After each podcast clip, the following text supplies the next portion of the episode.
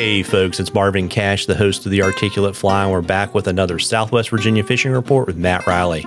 How you doing, Matt? Oh, doing great, Marvin. Just watching the uh, watching the rain come down and wondering what it's going to do to us these next couple of days. Yeah, it's kind of crazy, right? Because we get people, and you know, it's like it's summertime. There's no avoiding that, but you know, it's this thing where you look at the forecast, and every day it's showing you're going to get rain, and then some days it doesn't rain, and then some days, you know, they say it's not going to rain, and you get washed away. So, what are you seeing, kind of in your part of the world? Yeah, I mean that's that's a story. You know, it's just summertime. Uh, like we were talking about the. Uh, I think those those volume predictions come down to um, you know just the radars and, and interpretation of radars and and a lot of what we get in the summertime is just these little pockets of intense rain that jump around the region and you never quite know what you're going to get until it happens you know? It, it's hard to plan more than 12 or so hours out. So um, we've we've had we had a fair amount of rain over the fourth of july weekend you know just hour or two here and there um, fairly hard um, this afternoon it, it, rained really hard for about an hour and a half um, but you know just in just in small pockets so it really in terms of how it affects the rivers, it just really depends on where it falls and how much falls there and for how long, you know? Yeah, which is maybe a good, you know, time to give people kind of a refresher on the way to kind of read the gauges. Cause, you know, to me, I always say the best way to look at USGS gauges is, you know, fish it and know what that level means when you're on the water. Um, but you know, not everybody has that luxury. So you might want to, I don't know if you want to talk for a few minutes about kind of how to historically read what's going on to kind of get a feel for, you know what they could expect if they're going to drive and try to get in the water. Yeah, yeah. I mean, I would say one, one good rule of thumb is that um, most of those USGS gauges have, uh, you know, you'll see you'll see the the fluctuating line that tells you, you know, where the stream flow is kind of hour by hour, but you'll also see some little triangles that show you sort of a seasonal average trend. And typically, you know, once you get more than about double the seasonal average, you're getting getting pretty high. Um, like for the new, for example, below Radford, um, seasonal average is for the summertime somewhere between 2,000 and probably 2,300 cubic feet. Once you get above 4,500, um, still fishable, but the uh, the river's definitely getting up there you know, I would consider below Radford anything over 5,000 to be fairly high. Um, and the, uh, y- you know, you definitely want to avoid getting on the river right after big spikes um, if you don't know what the river does and how it behaves. You know, sometimes that's a good thing if you're, you know, trying to catch a big brown trout on a streamer or, or something like that. But, you know, it requires a little bit of historical knowledge about you know what the different numbers look like on the river.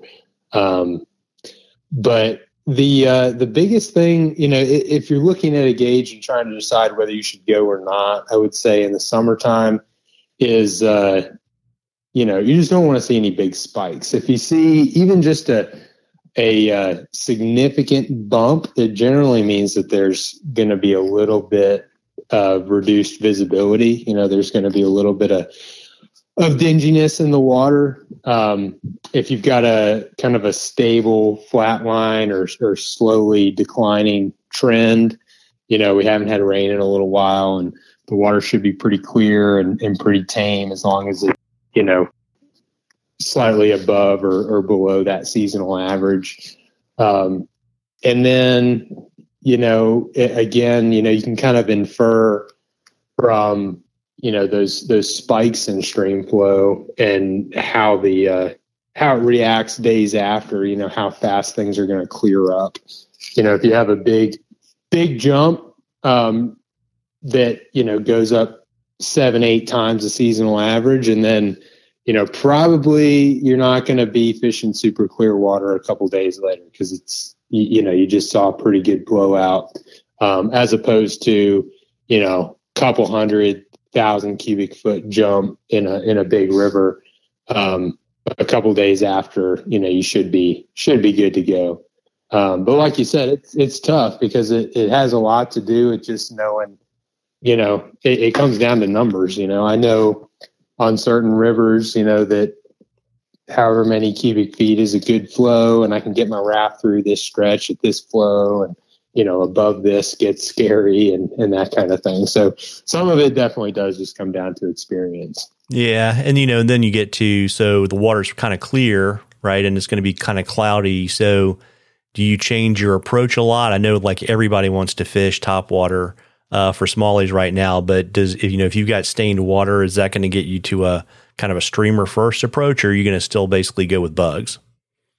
Yeah, you know it it uh, it, it really kind of depends on what your value set is. I mean, if you want to, I know plenty of people who just want to get on the river and fish bugs and take what they can get on that. Um, that's perfectly perfectly good. Um, but I'd say there's kind of two different situations. Um, there's, you know, there's high dirty water, and then there is such a thing as kind of average or even low dirty water where we just had a, you know, really intense rain for a couple of hours, you know, overnight or, or, or in the morning or something like that. And you get on the river after that and the flow really hasn't kicked up much, um, but there's not much visibility in the water.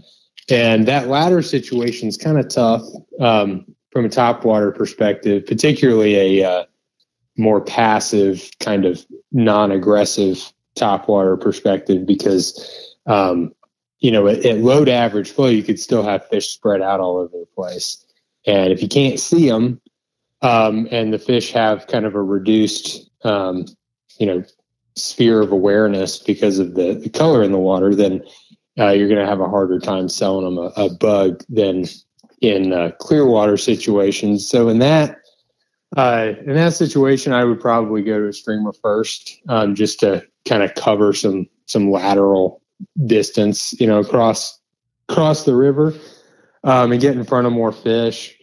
In the sense, or in the situation where you have higher water, um, that is also dirty. You know, if you have enough current to kind of eliminate a lot of the middle of the river, um, you know, and push fish into predictable places, then you know, fishing a topwater fly uh, can be very productive.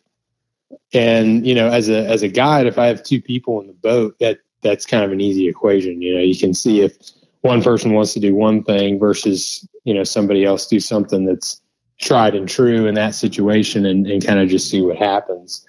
Um, if you're going out by yourself or you have one person in the boat or something like that, it gets a little more tricky because, you know, the whole, the, the question always in dirty water is, you know, if you're not catching fish, is it because you're doing the wrong thing or because the water's dirty, you know? So, um, experimentation is important, but, uh, yeah, if I had, if I had to do one thing, I would probably go with a, with a pretty visible streamer in that kind of situation and and you know kind of just put the time in yeah, there you go. Well, you know, folks, we love questions at the Articulate Fly. You can email them to us. You can DM us on social media. You can drop them in the comments to our social media posts, whatever's easiest for you. And if we use your question, I will send you some Articulate Fly swag. And we're in a drawing for some cool stuff from Matt at the end of the season. And I know, you know, Matt, we keep talking and you know the open days get smaller and smaller and they're moving deeper and deeper into the season. You want to let folks know generally kind of what you have left and how to reach in all that kind of good stuff? Yeah um, we've got we've got a handful of dates in august. I think it's i think it actually might be early august and then a handful of dates in september. Um, but yeah they're going fast and, and particularly if we keep getting a bunch of rain you know they might be going even faster with some rescheduled dates pushed later into the year um, but all of the all of my information is on my website, which is mattreillyflyfishing.com. And you can call or email or text or reach out however you'd like. And I look forward to hearing from you. Uh, well, there you go. Well, listen, folks, you owe it to yourself to get out there and catch a few. Tight lines, everybody. Tight lines, Matt. Thanks, Marvin.